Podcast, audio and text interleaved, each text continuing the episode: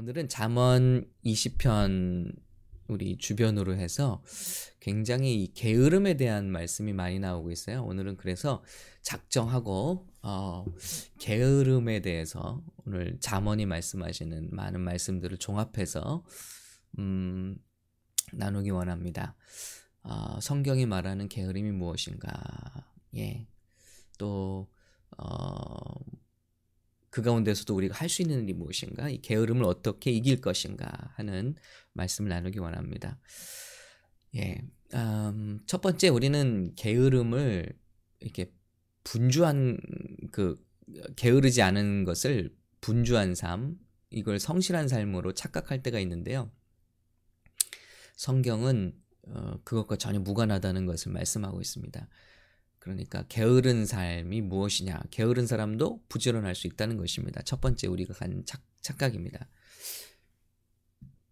그래서 우리 삶에서도 서로 인사할 때 바쁘시죠? 요즘에 바쁘시죠? 이게 뭡니까? 바쁜 게 미덕인 거예요. 그리고 그게 모든 게 신앙에서도 용서되는 말입니다. 제가 회사를 나가야 돼서 그러면은 다 익스큐즈 되죠. 그런데 정말 그럴까 하는 것입니다. 영적인 세계에서도요. 예. 바쁜데 성경은 무엇을 위해서 바쁘냐가 성실함이라고 말하고 있고요. 충성이라고 말하고 있어요. 자신을 위해서 바쁜 것은, 자신만을 위해서, 이 땅의 것을 위해서만 바쁜 것은, 혹은 쾌락과 유흥을 위해서 바쁜 것, 분주한 것은 결코 성실한 것이 아니라는 것입니다. 잠언 26장 14절을 보면요, 문짝이 돌적이를 따라서 도는 것 같이 게으른 자는 침상에서 구르느니라 하고 있습니다. 문이요, 이렇게 한 축을 중심으로 열심히 돌잖아요. 그런데 그게 게으른 거라는 겁니다. 얼마나 바쁩니까? 그 스스로가 문이 열심히 돌죠. 그러나 나가지를 않아요. 앞으로 나가지를 않습니다. 즉 하나님께서 우리에게 주신 삶의 방향으로 나가지 않는 것을 성경은 게으름으로 주관하고 있는데, 우리들은 그냥 바쁘면 미덕으로 생각하고 있다는 거죠. 예를 들어 예수님이 달란트 비유를 말씀하시는데, 한 달란트를 받은 사람은 그걸 가지고 가서 땅에 바로 묻습니다. 이 달란트라는 돈은 굉장히 큰 돈입니다. 굉장히 큰 물질이에요. 근데 이것을 땅에 묻는 것을 보는 사람들은 굉장히 열심히 일한다고 생각할 수 있겠죠. 그러나 예수님이 보시기에는 악하고 게으른 것입니다. 열심히 사는데 게으를 수 있어요. 왜 그렇죠? 달란트를 땅에 묻는 삶, 그리고 오직 나만을 위한 삶. 예. 그래서 빌립보서 3장 18절에 보면요, 무엇이 게으르고 악한 삶인가 이렇게 말하고 있습니다. 내가 여러 번 너희에게 말하였거니와 이제도 눈물을 흘리며 말하노니. 예, 성도들에게 여러 번 말했고 또 간절하게 눈물로 호소한다는 거예요. 그 뭐냐, 여러 사람들이 그리스도 십자가의 원수로 행하느니라. 많은 사람들이 구원받은 십자가의 원수로 산다는 겁니다. 그 삶이 뭐냐, 19절입니다. 저희의 마침은 멸망이요, 멸망을 위하는 삶. 저희의 신은 배요, 배. 우리의 배라는 것입니다. 이 배가 자아입니다. 우리의 삶입니다. 우리의 욕심입니다.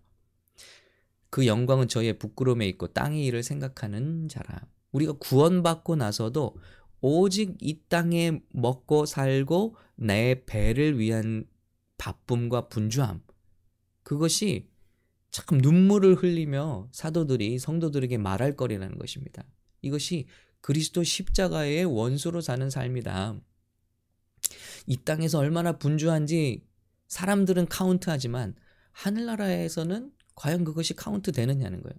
그래서 우리가 주님 앞에 섰을 때, 주님, 제가 굉장히 바쁘고 성실한 삶을 살았습니다. 주님이 그런데 무엇을 위해서 그렇게 바빴느냐. 그런데 주님, 이런 사업도 일으키고 이런 사업도 일으키고 제가 세이빙에 이런 것도 하고 또 우리 자녀들에게 물려줄 것도 만드느라고 이렇게 바빴습니다. 또 여행도 가야 되고 무엇도 사야 되고, 그러니 돈을 벌어야 되지 않습니까? 근데 말씀하시는 거죠. 악하고 게으른 종이라고. 왜냐하면 그리스도의 십자가의 원수로 살았다는 거예요. 우리를 십자가의 보혈로 피값으로 사셨는데 우리가 이 땅의 삶을 위해서 분주한 것은 하늘나라에서는 카운트되지 않는다. 심지어는 우리 교회에서도 다 카운트. 제가 출장을 가느라고 이번에 제가 맡은 걸 못하게 되겠습니다. 그런 교회에서는 다 오케이요. 뭐 출장, 일, 우리 먹고 사는 일에 대한 거면 다 오케이요. 그러나 정말 우리가 주의할 것은 그렇게 바쁜 삶도, 아침부터 저녁까지 일하는 바쁜 삶도 하나님 나라의 입장에서 보면 악하고 게으른 종일 수 있다는 것입니다. 예. 혹은 어떤 사람들은 비디오를 즐겨보아요. 컴퓨터로 영화를 보거나 TV를 보거나 게임을 즐겨합니다. 그런데 이 사람들 보세요. 그 고장나면요, 이걸 고치기 위해서 얼마나 열심을 내는지 몰라요. 쫓아다니고 들고 쫓아다니고 분해하고 열고 시간을 보냅니다. 그러나 그게 부지런한 건가요? 아니죠. 자기가 자신이 좋아하는 것을 쫓아다닌다고 우리는 그것을 분주하기 때문에 성실하다고 말하지 않는 것처럼, 성경에서 말하는 게으른다는 것은 앞으로 나가지 않는 거예요. 삶의 목적이 없는 거예요.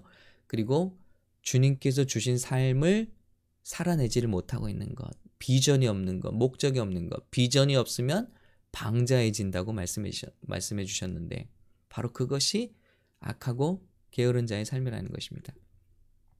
자, 그리고 잠언 곳곳에서 게으름은 곧 악으로 우리 삶을 이끄는 것을 말씀하고 있습니다. 제가 몇 구절을 오늘 링크에 좀 말씀을 드렸는데요. 첫 번째는 일단 빈궁함을 경험하게 되겠죠. 20장 13절입니다. 너는 잠자기를 좋아하지 말라. 내가 빈궁하게 될까 두려우니라. 내 눈을 뜨라. 그리하면 양식에 족하리라. 또 잠언 6장에도 있죠. 10절입니다. 좀 더 자자, 좀 더 졸자, 손을 모으고 좀 더 눕자 하면 내 빈궁이 강도같이 오며 내 곰핍이 군사같이 이르리라.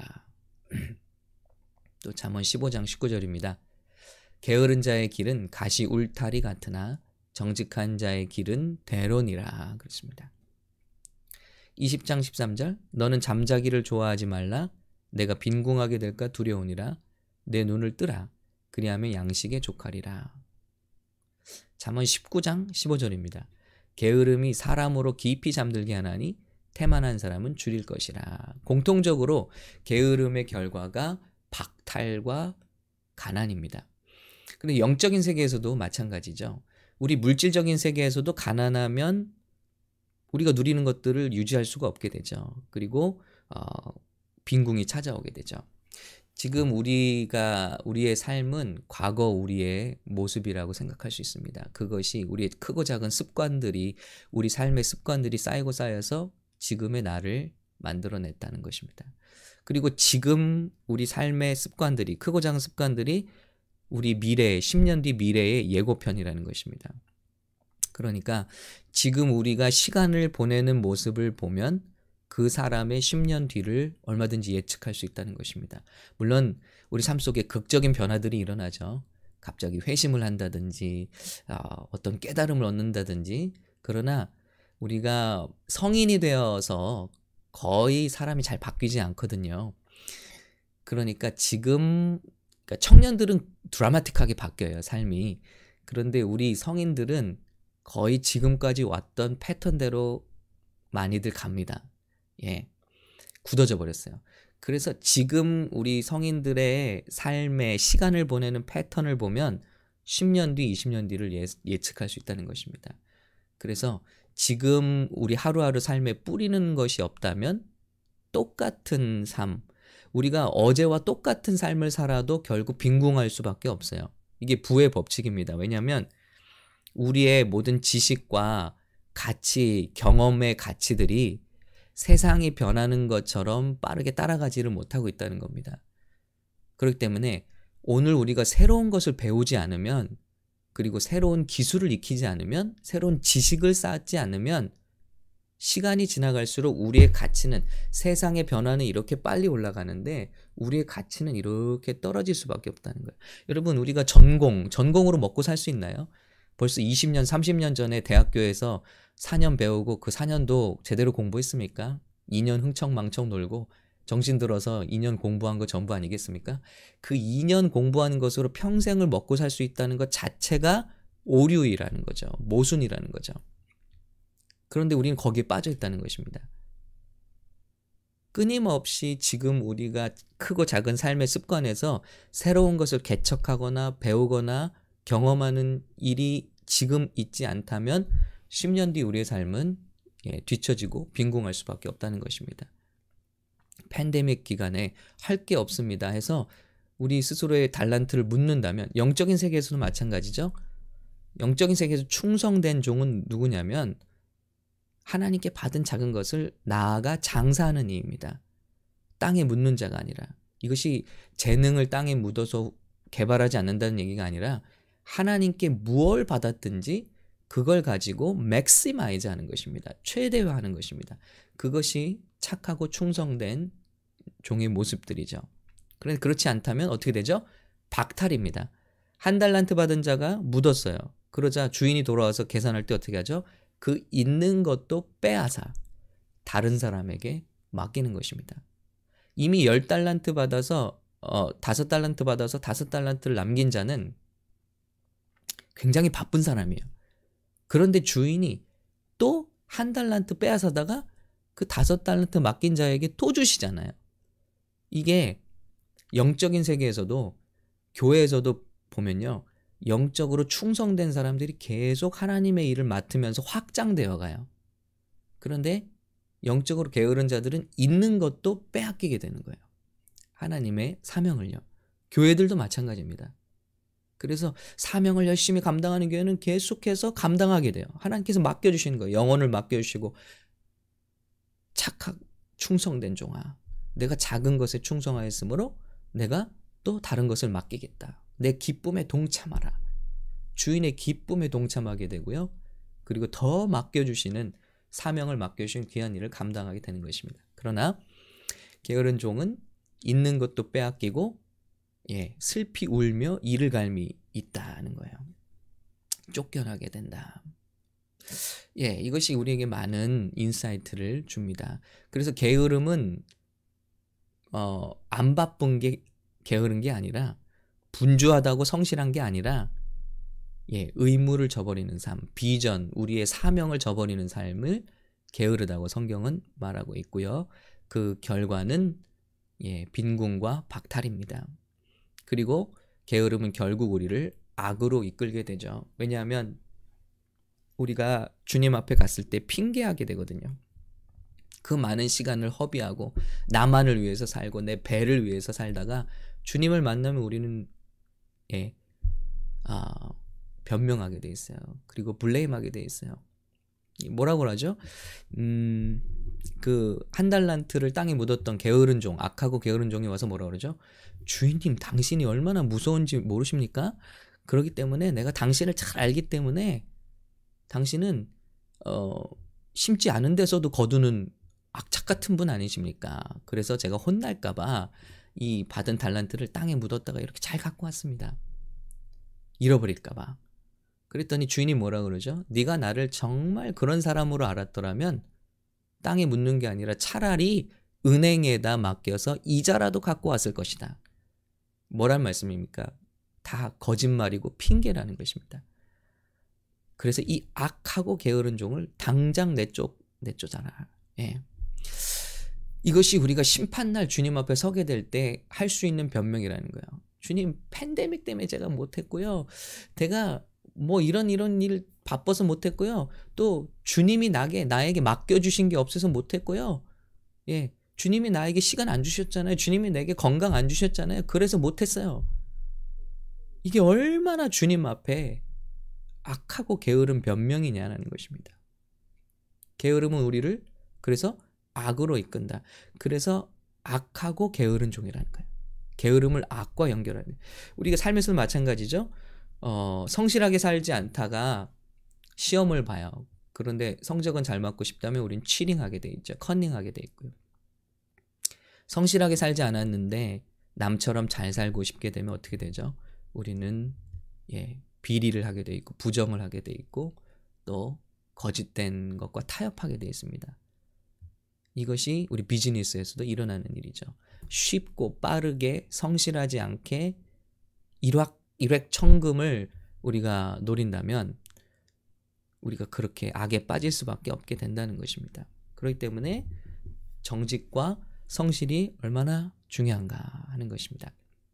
그러면서 게으른 사람의 입은 게으르지 않아요. 오늘 타이틀인데요. 예. 종의 핑계가 뭐냐? 22장 13절입니다. 잠언 22장 13절. 게으른 자는 말하기를 사자가 밖에 있은즉 내가 나가면 거리에서 찢기겠다 하느니라. 너무 잠언 말씀 재밌잖아요. 핑계가 많다는 거예요. 우리의 마음이 있으면 길을 만듭니다. 그러나 마음이 없으면요, 핑계를 만들어요. 이 종이 보세요. 밖에 나가서 일해야 되는데 싫으니까 아유 밖에 사자가 돌아다녀요. 사자 때문에 내가 죽어요. 그러기 때문에 일할 수 없습니다 하는 것입니다. 주님의 일에 대해서도 우리가 마찬가지 아닌가요? 아유 제가 얼마나 바쁜지 아시잖아요. 제가 또 예. 좀 뭐 팬데믹이잖아요. 예, 먹고 살아야죠. 뭐 이래 저래 합니다. 제가 좀 몸이 안 좋아요. 예, 바빠요. 그런데 자기를 위한 일들은 절대 바쁘지 않아요. 우리 청년들 제가 사역해 보면서 아 전도사님 목사님 바빠요. 그래서 요즘에 예배 못 가고 그런데 자기가 사랑하는 일은요 발 벗고 갑니다. 수십 마일을 운전해서 가고 일주일에 그걸 가고요. 자기가 좋아하는 일이라면 쫓아다닙니다. 시간을 만듭니다. 세상에서 제일 바보 같은 변명이 뭐냐면요 시간이 없어서요 라는 변명입니다. 저는 그렇게 생각합니다. 왜냐하면 시간은 자기가 마음만 만들면 얼마든지 만들어낼 수 있는 겁니다. 시간이 없다는 말은 돌이켜 말하면 그 일에 제 마음이 없네요 라는 마음과 같습니다. 여러분이 사랑하는 일이라면 반드시 시간을 만들 수 있게 되어 있습니다. 우리 삶은 부자나 가난한 자나 왕이나 귀족이나 그렇지 않은 자라 할지라도 다 똑같이 하나님께 24시간이라는 고귀한 평등한 선물을 받았어요. 그런데 지혜가 있는 자들은 어떻게 해서든지 시간을 만들어냅니다. 15달란트를 가지고 5달란트를 남겨서 10달란트를 가진 사람이 얼마나 바쁘겠어요? 그런데 또 주님은 1달란트를 빼앗아다가 그에게 맡기는 거예요. 왜죠? 그는 우선순위를 조절해서 삶의 우선순위를 조절해서 또다시 1달란트로 장사할 수 있는 시간을 만들어내는 사람이라는 거예요. 주님은 아시기 때문에 있는 자에게 더 더하시는 것입니다. 이것이 영적인 성실함의 법칙이라고 저는 믿습니다. 그래서 세상에서 제일 안타까운 변명이 시간이 없었습니다. 바빴습니다. 여러분 우리가 마음이 있다면 얼마든지 시간을 낼 수 있다는 것입니다. 그래서 오늘 마지막에 저는 게으름을 깨뜨릴 수 있는 비결로 좀 몇 가지를 나누고 싶어요. 첫 번째는 우리 삶의 목적을 찾아야 게으름이 깨집니다. 그리고 두 번째는 쉼을 위해서 일하지 말고 일하기 위해서 쉬자라는 거예요. Retirement, 우리 은퇴를 위해서 일하지 말고 예, retire라는 말 자체 너무 귀하잖아요. 타이어를 바꿔 끼는 시간, 일을 놓는 시간이 아니라 타이어를 바꿔 끼고 이제는 주님의 일을 할 시간, 내 일을 위해서 많이 살았으니까 타이어를 바꿔 끼고 주님을 위해서 일할 시간이 왔다. 삶이 이런 태도라면 얼마나 멋질까요? 예수님도 피곤하셨어요. 그러나 사역을 위해서 물러나 쉬셨습니다. 제자들에게도 쉬라 하셨어요. 왜요? 주님의 사명을 감당하기 위해서. 쉼을 위한 쉼이 아니라 사명을 감당하기 위한 쉼인 거예요. 자, 그리고 하늘나라의 상급을 기대하신다면 우리는 사명을 위해서 갈 수 있습니다. 그리고 구체적인 기도를 하고 한 가지라도 하루에 한 가지씩 행하라는 것입니다. 오늘 이 말씀을 들으시고 묻는 것이 아니라 한 가지라도 행하자. 그래서 잠언 19장 15절에 이런 말씀이 있어요. 게으름이 사람으로 깊이 잠들게 하나니 해태한 사람은 줄일 것이라. 해태하다는 말이 뭐냐? 민첩함이 없다, 행함이 없다라는 말로 해석되고 있더라고요. 그렇기 때문에 한 가지라도 행하는 삶. 여러분 뭐 다이어트를 하기로 하셨습니까? 운동을 하기로 하셨습니까? 한 가지라도 하는 거예요. 그러다 보면 하루하루 이 습관이 쌓여서 우리가 반드시 그 좋은 열매를 맺게 될 줄로 믿습니다. 그리고 마지막으로는요, 새벽을 활용할 수 있어야 돼요.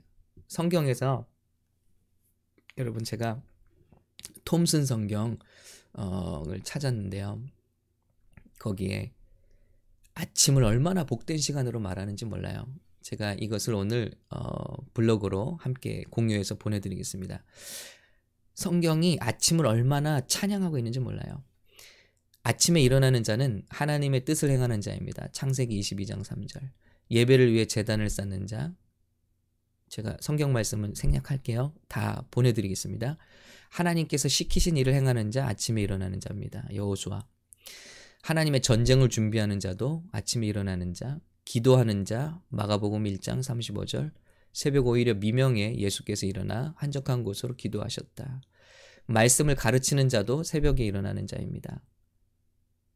사도들이요, 성전에서 말씀을 가르쳤습니다.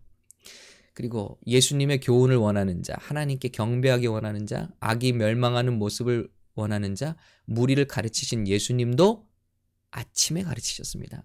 요한복음 8장 2절. 아침에 다시 성전으로 들어오시니 백성이 다 나오는지라 앉으사 저희를 가르치시더니. 그러니까 이 새벽이 가르침이 맞는 거예요. 약속의 땅을 쟁취하기 원하는 자, 가정을 아름답게 하는 현숙한 여인, 아침에 일어납니다. 늦잠 자지 않습니다. 잠언 31장. 하나님 명령을 전하는 사자, 아침에 일합니다. 사자라는 말이 이제 말씀을 전하는 사람들, 아침에 일해요.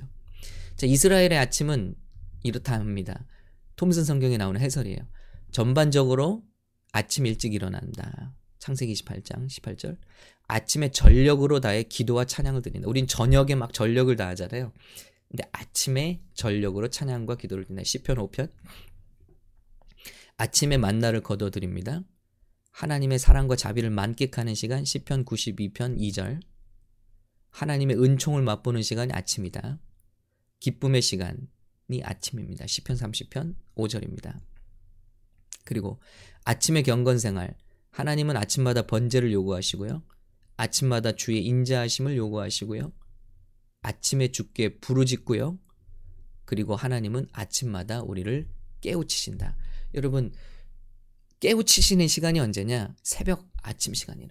그래서 아침 시간을 이렇게 활용하시는 분들은 하루를 25시간, 26시간을 사시는 거예요. 아침에 1시간은 저녁에 의미 없이 보내는 두세 시간과 맞먹습니다. 그렇기 때문에 자녀들이 다 잠들어 있는 저도 아침 시간을 활용하는 법을 지켜왔기 때문에 날마다 배울 수 있었습니다. 그리고 자신을 개발할 수 있었습니다. 그리고 여러분과 지혜를 나눌 수 있습니다. 핑계가 없어요. 저는 저도 지난 학기에 2 과목을 온라인으로 공부를 했습니다. 그리고 여러분, 또 이건 자랑할게요. 장학금을 받게 되었습니다. 2학기. 역시 자랑입니다. 이번 학기는 제가 등록하는 대로 다 장학금을 받도록, 풀장학금을 받도록 그렇게 되었습니다. 우리가 할 수 있습니다. 자녀들이 5시 있어도 할 수 있고요. 팬데믹을 할 수 없는 게 아니라 길을 찾으면 다 할 수 있습니다. 여러분 다 하실 수 있습니다. 그리고 하나님께 주신 사명을 위해서 달려갈 수 있습니다. 여러분을 응원합니다. 주님께서 주시는 힘으로 우리는 무엇이든지 할 수 있고 될 수 있습니다. 새벽을 깨우시고 또 우리 자녀들에게 정말 이 성실을 보여주실 수 있는 우리 귀한 우리 저와 여러분 부모님들 될 수 있기를 예수님의 이름으로 축복합니다. 주님 감사합니다. 우리의 삶에 은혜를 주시고 깨달음을 주셔서 우리가 주님을 위해 부르심 받았음을 알게 하시고 사명을 가지고 우리 이렇게 달려갈 수 있게 하심을 감사합니다. 성실히 이 일 달려갈 수 있게 하심을 감사합니다. 주님, 우리 삶에 자극을 주세요. 우리 삶에 깨달음을 주세요. 우리 삶에 비전을 주세요. 우리 삶에 안 된다 하지 말게 하시고 소망을 주세요. 그래서 정말 예수님의 핏값으로 주고 사신 우리 고귀한 삶, 우리 정말 너무나 이 값진 삶, 날마다 나를 계수하며 하나님 앞에 모든 시간을 잡아 기회로 영광 돌릴 수 있도록 도와주시옵소서. 우리 눈이 떠지게 도와주시고 이 마지막 때 주님께서 일할 수 있는 일꾼을 부르시고 마지막 사용하실 교회들을 찾으실 때 우리가 주님께 발견되게 도와주시고 주님의 마음을 시원케 하는 종들로 살 수 있도록 도와주시옵소서. 예수님의 이름으로 기도합니다. 아멘.